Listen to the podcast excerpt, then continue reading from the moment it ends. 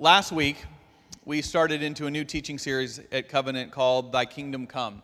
And we talked last week about how God has called all of us, that we are all in our primary identity as followers of Jesus, citizens of the kingdom. And that that kingdom citizenship does not begin with rules or actions or guilt or obligation. It comes out of a relationship. It comes out of God's loving relationship with us. And I hope that this week that you have been able, as John writes, to abide in that place, to abide in that place of relationship. Whether you did that through our daily Lectio Divina readings or in some other way, that this week you were able to just sit and dwell in how much God loves you. Because that is the foundation of everything that the kingdom of God is about, is about our loving create, uh, relationship with our Creator. However, that relationship does send us out in the world to think about how we live and to think um, about how we're called to live and the things that we're called to stand for. And so, as Jesus talks about what that kingdom lifestyle looks like, the way that he teaches is through parables, through stories. He tells stories about what living in the kingdom of God is like. And these stories are meant to be interacted with on different layers. We're meant to kind of interact with them in different ways. And so today we're going to be looking at a parable from Luke chapter 12, where Jesus gives some images of what the kingdom of God is like. And these are glimpses of life in the kingdom. That's how you should think about these parables. They're glimpses of the life of, of, of the kingdom. Luke 12, 22 through 31. And he, Jesus, said to his disciples, Therefore I tell you, do not be anxious about your life, what you will eat, nor about your body, what you will put on. For life is more than food, and the body more than clothing. Consider the ravens. They neither sow nor reap, they have neither storehouse nor barn, and yet God feeds them. Of how much more value are you than the birds? And which of you, by being anxious, can add a single hour to his span of life? If then you are not able to do as, sm- as small a thing as that, why are you anxious about the rest? Consider the lilies, how they grow. They neither toil nor spin. Yet I tell you, even Solomon in all his glory was not arrayed like one of these. But if God so clothes the grass, which is alive in the field today and tomorrow is thrown into the oven, how much more will he clothe you, O you of little faith? And do not seek what you are to eat or what you are to drink, nor be worried. For all the nations of the world seek after these things, and your Father knows that you need them. Instead, seek his kingdom, and these things will be added to you. So, in this parable, in this story, what Jesus is saying is that we are in our lives to put forward always the kingdom of God, to live first for the kingdom of God. And Jesus acknowledges in there that doing so can be worrisome, it can cause us anxiety, it can even cause us fear because we're looking around going, Yeah, but I've got all the stuff in this world that I need to be able to do and to have and to experience and, you know, to retire and to send my kids to college. And so I've got to think about what he says, no, you got to think about the kingdom first. And you and I have a unique opportunity next Sunday, one week from today, to put that into action in one way. Next, Sunday is Pledge Sunday here at Covenant, where we invite you to make a financial commitment to our budget next year. And to give you a glimpse this morning, just as Jesus tells stories to give glimpses of what life in the kingdom is like, this morning we're going to give you a glimpse as to the impact that can have when we put the kingdom of God first. Last year on Pledge Sunday 2015, when we pledged to this year's budget, 2016, your extravagant generosity blew away any expectations we had. It was incredible. And one of the things that we, our leadership of the church has said, the session and the elders have said, is that we want our budget to start reflecting more and more of uh, being focused outside the walls of this church. And so we have, we're able through your generosity to both honor some previous mission commitment partners that we have in the city of Austin and around the world, but we were also able to enter into some new partnerships. Okay? One of these new partnerships is through a ministry called International Justice Mission. And you may remember that last January, 10 months ago, Joe Farrell from International Justice Mission came and preached here in all of our services. Many of you picked up prayer cards to be praying weekly for IJM. And we, that weekend, uh, through the mission committee, made a decision to enter into a new partnership. And your generosity made that possible for us to do that.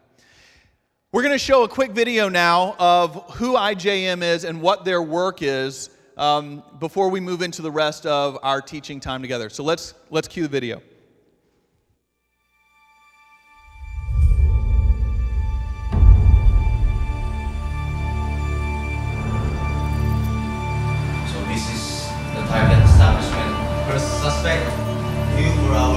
Victims. And remember, if there's a hazard or dangerous situation, move yourself to a position of comfort. Chief, run over to the police.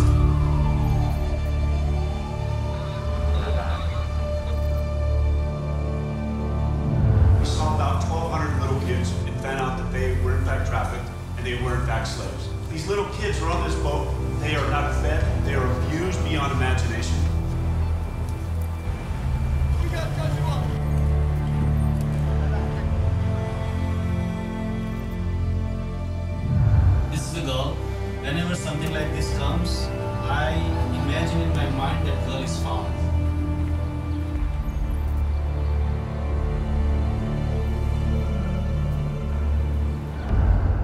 We have operations all over the world, rescuing people from slavery. Because today there are criminals who abuse children, sell girls, How old is she? 12. 12? How much? 30? Yeah, yeah, married. and force families into slavery. Criminals prey on the easiest target, the world's poor, because they expect no one to defend them. Pareho po tayong mga tao. Hindi po tayo or na pwedeng gamitin lang sa pansarili.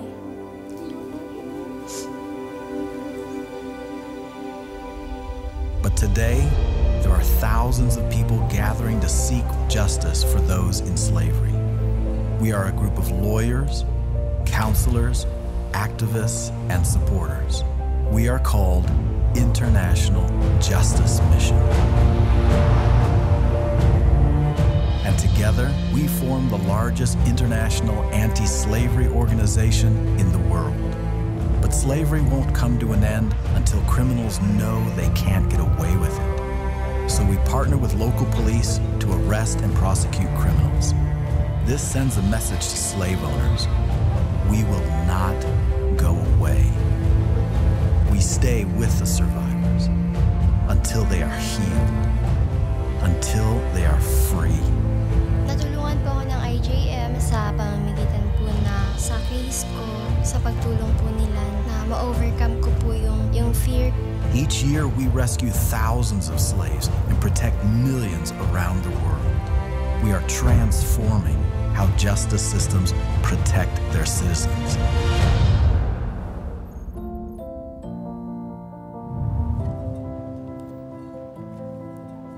To those who are still enslaved, we promise to find you.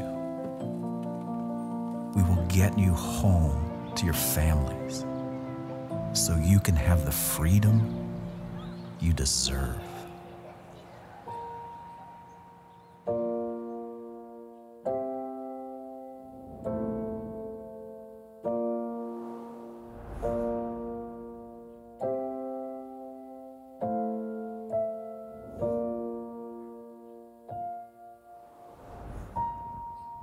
So, IJM is one of our new mission partners that you're giving made possible for us to be in a relationship with. And the sermon this morning is going to have a very different format than normal. It's going to be what we call a dialogue sermon that we are going to be having with Doug and Thais Kilday. Doug and Thais um, are longtime members of this church. Thais was born and baptized uh, here at Covenant. Um, they have served and currently serve in different leadership capacities here at Covenant, but uh, I don't want to assume that there aren't uh, quite a number of this people in this room today who don't know you all. So, so that we can get into your story and how this is one glimpse of kingdom living, would you just give us uh, very briefly your family, your kids, where they are in school, and your own vocational training and experience so that we can know your story better?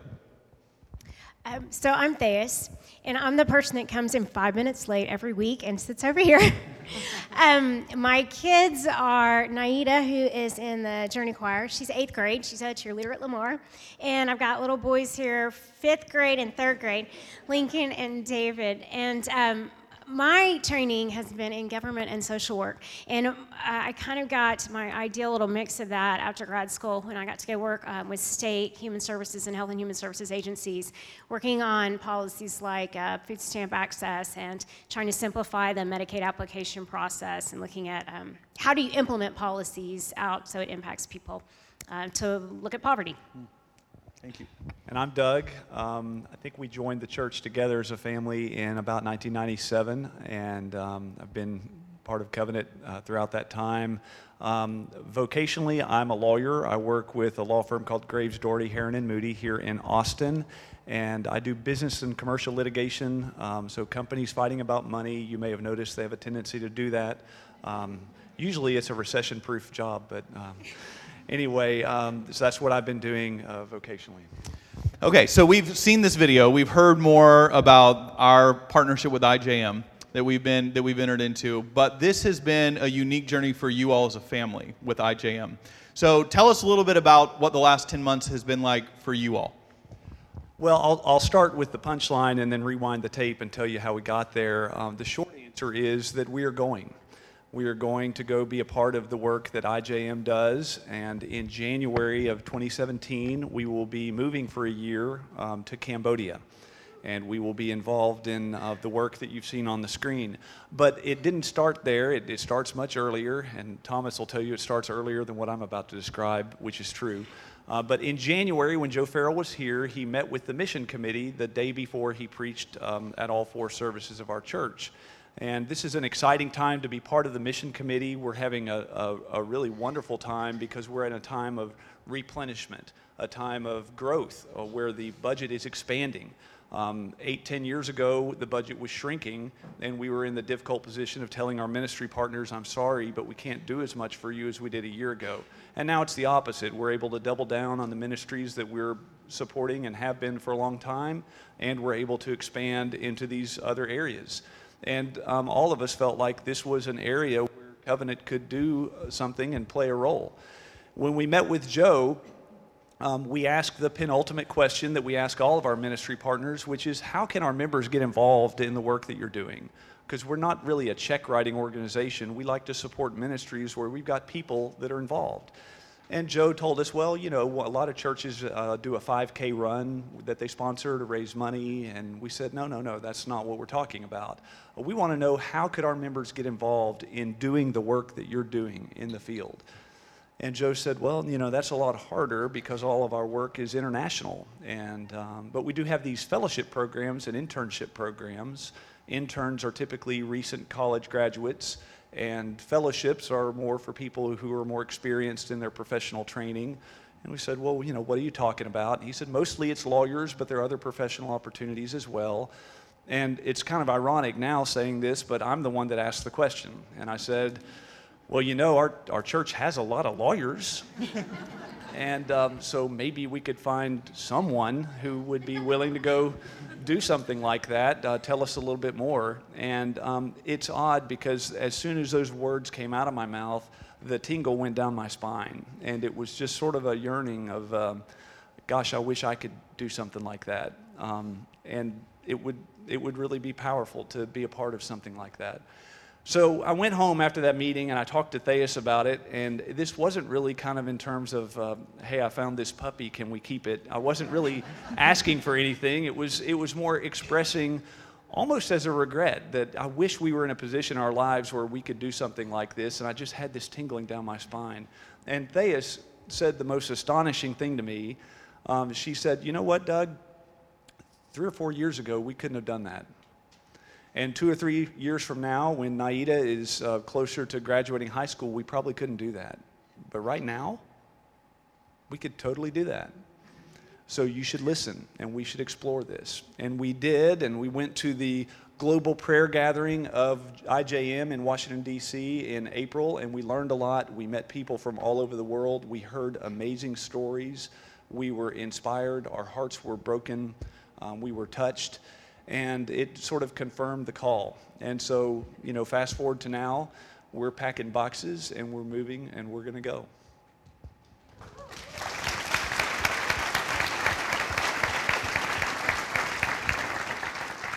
Now, one of the neat things is that Doug and Thais are going to be going with their family to Cambodia and are going to be working there for a year, both of them using their vocational training experience. They've both been accepted into these fellowship programs. So, so Thais, um, and it's funny, and I've said this in the other services. I know, I knew we were going to have this conversation, but every time I hear you all say that, I'm like, wow, you're moving to Cambodia for a year to combat evil which is what you're doing. So those moments often start with spine tingling moments, right? But one of the questions is how do you discern that's God's voice? Because one of the most frequent conversations I have as a pastor with people on all different kinds of issues is how do I know if God's calling me to do this? How do I know if that's just my voice or my desires? Or how do I know if it's really God calling me to do this? So there's one thing for a spine tingling moment, but then you, as you all said, you investigated, you discerned, is God calling? Tell me what that was like for you all to discern is this God's voice calling us? I, I did tell this to the other services, and I'll tell you guys we are terrible decision makers as a couple, the two of us. We get my parents to come babysit, and then we go sit out in the driveway, and we're like, where are we going? And then we'll go sit in a parking lot, and we'll try to find a restaurant that's open, right? We're I don't know. Terrible. Where do you want to go? exactly. This is what we do. Um, but one thing that was uh, about this, the initial part of the discernment process was that it, there was a calm and a peace and an openness, which I haven't had in the past, that we haven't had in the past. And Doug had, has talked at other points in our lives about going to do something um, like this, and I've been like, no, no, we can't do that. There's bugs and, and, and stuff, dirt, and um, so, so the fact that it was um, open, I really felt like God had sort of prepped, prepped the way. We, um, we got some advice, and they it, a lot of it depends, I think, on community, and that's something that we get here in a congregation full of people that we can lean on that you can't get when you're trying to do a faith walk or spiritual walk off on your own, and that's being able to lean on other people. And so we got some advice that said, okay, talk to people who might be naturally skeptical and see what they say. And so we, um, we had talked to our financial advisor and we said, hey, what do you think about this flirtation we have about going to work for free for a year and not get paid here or there and, and just see how it goes? And he says, you know, you could do that. You could do that. And that's the first, like, natural skeptic. And we talked to my parents. And your parents, let me tell all of you kids, your parents have your back. But when your parents sell their house and they move to your town and buy the house, you know, down the street from you so they can be close to you, telling them you're going to go and live across the world, you might think it'd be a little difficult. Well, my parents were incredibly supportive. And they were like, okay, how do we sign up? How do we come help? So, that was kind of the skeptic piece. And then we have the community in terms of your, your small groups, your people you trust, your advisors. And those are the people that we have known and that we have walked with over the last few years who knew us and who could say, Hey, Thais, you've been talking about being dissatisfied with what's going on uh, for a couple years you know, maybe this is something. Or they just look at the way your eyes light up when you talk about this. That means something. And these are not the people that you can say, hey, I might be feeling a call, so I think I'd better get in a small group and then have them say that. It has to be somebody you already know, right? And so I'm going to be the pitch for getting in community ahead of time so that you have people you can lean on as life happens. Can I add something just real quick? Um, two things actually. One is, as we were going through the process of investigating this, um, one moment was when I was talking to the recruiter on the phone, and he told me that they had fellowship opportunities in things that Thais is good at. And he didn't know Thais, he was just describing government relations and social work. And I said, you know, wait a minute, are you saying that there would be an opportunity for us both to plug into this professionally? And I explained what Thais's background was, and he said, well, yeah, there's precedent for people doing this as a couple. And I told him, which is the truth, you know, of the two of us, Thais is by far the better get, and so maybe you should focus on her and not me.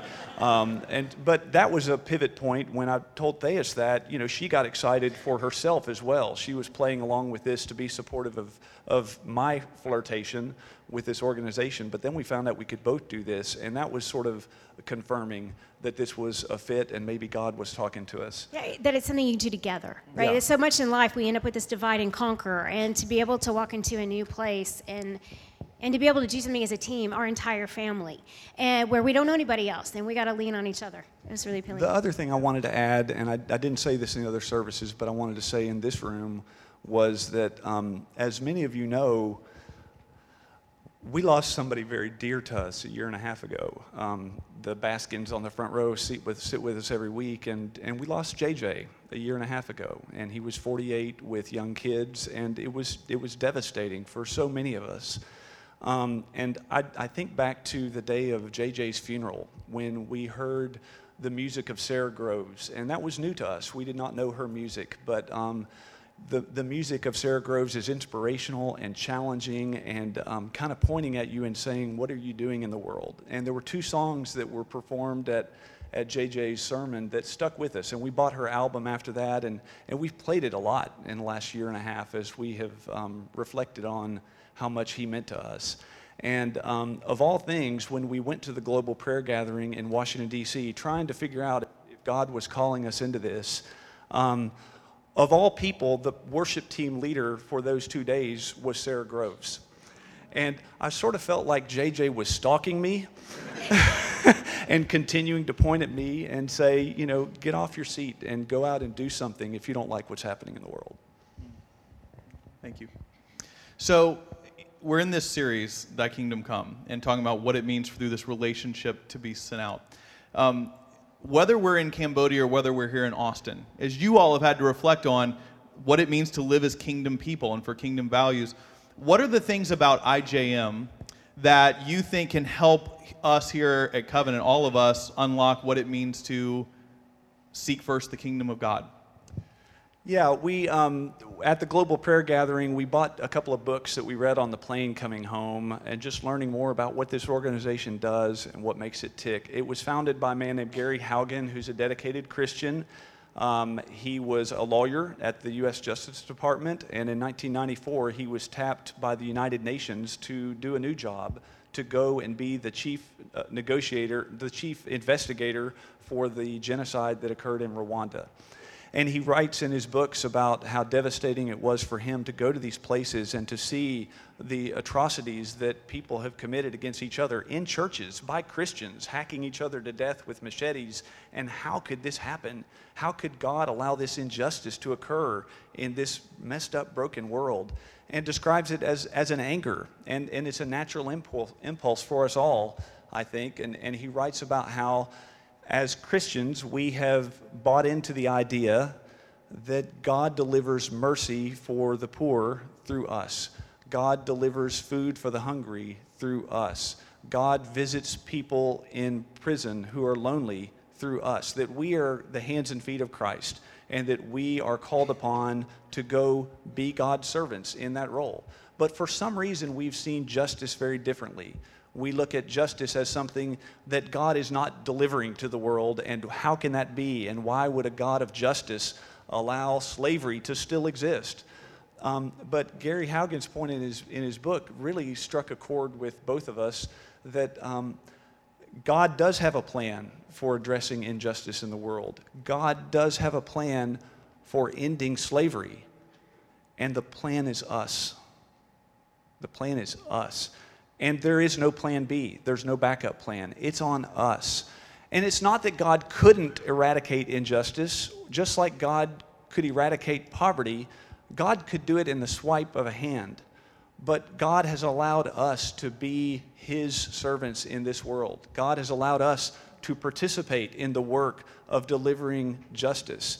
And will we be w- willing to accept that calling? And that really resonated with me as a kingdom value as, as something that um, if I'm not willing to step into these dark places, these hard places, to play a role in this, then who am I really? Because I'm in this meeting with Joe Farrell and he's talking about a way that I, as a lawyer, can be a part of what God's doing to address injustice. Who would I be if I didn't step into that and, and go do that work? Well, and that idea opens up all kinds of possibilities here in Austin doesn't. I mean, if, if we are the plan A and there is no plan B, then that opens up when we see the world around us or what's happening in the city, what the call might be for each of us and what God lays on our hearts.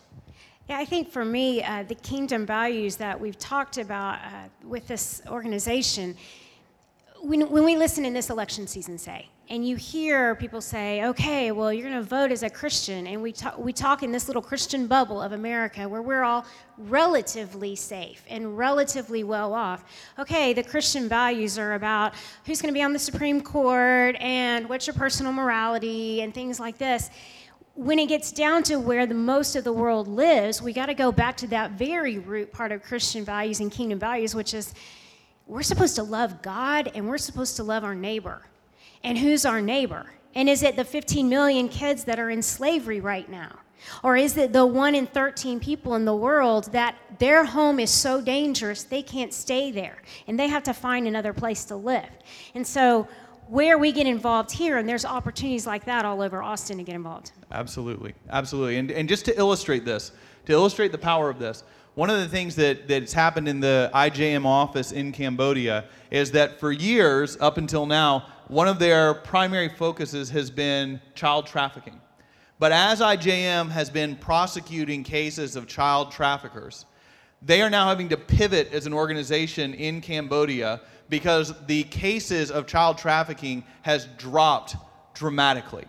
It has made a difference when people have been there and stood up and made and accepted the challenge of God of I'm the one that's supposed to do something about this. It requires us, both here locally and internationally, to get involved, to listen to the call and do it. So, last question, and we're not saying goodbye to you guys yet. We got we got a couple of months before we we will, and we'll pray and send you off.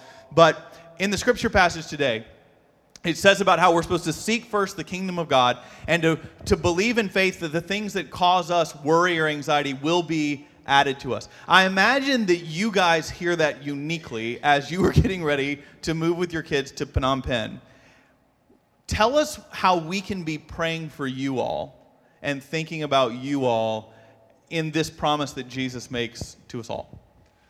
Yeah, I, we've, we've built a website we've got a lot of information, and I'm happy to stick around and hand out information about that. It has, has a lot of information about what you could pray for for us specifically. But I, I actually have a so the true miracle there was that Doug Kilday has built a website. no, no, no, no. Doug Kilday knows people who can build a website.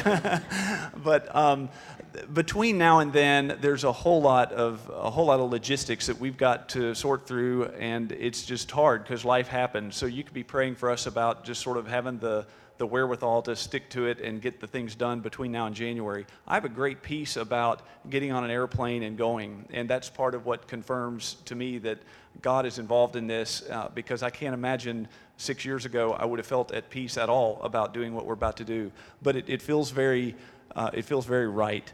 Um, but I guess my biggest prayer is that we don't want this to be about us. Um, there's, there's a tendency that we all have to celebrate what a person is doing. Um, I've been guilty of that. I've watched what Terry Cole does with the Street Youth Ministry for years. I knew him when he was at AMD before he launched Street Youth Ministry. And I look at Terry and I go, he is unbelievable. And he is. But I'm sure Terry is in this room somewhere wanting me not to talk about how amazing he is even though he is. But his ministry is amazing. There he is on the back row sitting down. Uh, his ministry is amazing, and God is using Terry to perform miracles on the drag next to the University of Texas campus right now. And there's a whole community of people who are involved in that ministry with him. And it continues because of this community and others like it in Austin who have come along to support what he's doing. And we perceive that God wants our church involved in addressing what you've seen on the video today we think God has a role for covenant in helping to end slavery in the world. And it would be an epic fail if this church sent one family in 2017 to one place and we came home and we checked the box and said, Great, we did that. Isn't that cool? And isn't it cool what the Kildays did? I'm praying that there are other tingles down other spines and that God will speak to someone else in this room who wants to go in 2018 and 2019 and 2020 and if you are someone who is involved in the legal profession or has a background and experience with law enforcement and investigations or social work or government relations, then I hope that you'll listen to see if God's calling you to be part of what IJM is doing. Go to the global prayer gathering in early March of next year and pray with people, listen to people, and uh, consider whether God is calling you. Because we want this to be a partnership that's long term, and we want Covenant to play a role in the work God is doing. Would you all join me in thanking Doug and Thais for sharing a little bit about their story with us?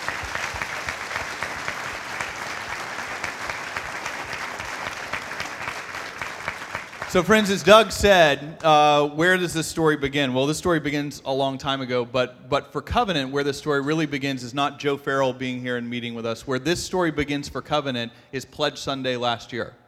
Because Pledge Sunday last year, you all pledged at a level that we were able to enter into a new mission partnership. And so I want you to hear this as we prepare for next week. Because of your giving, slaves will be free this year. That is a significant thing that you are a part of. And next year depends on how we respond again.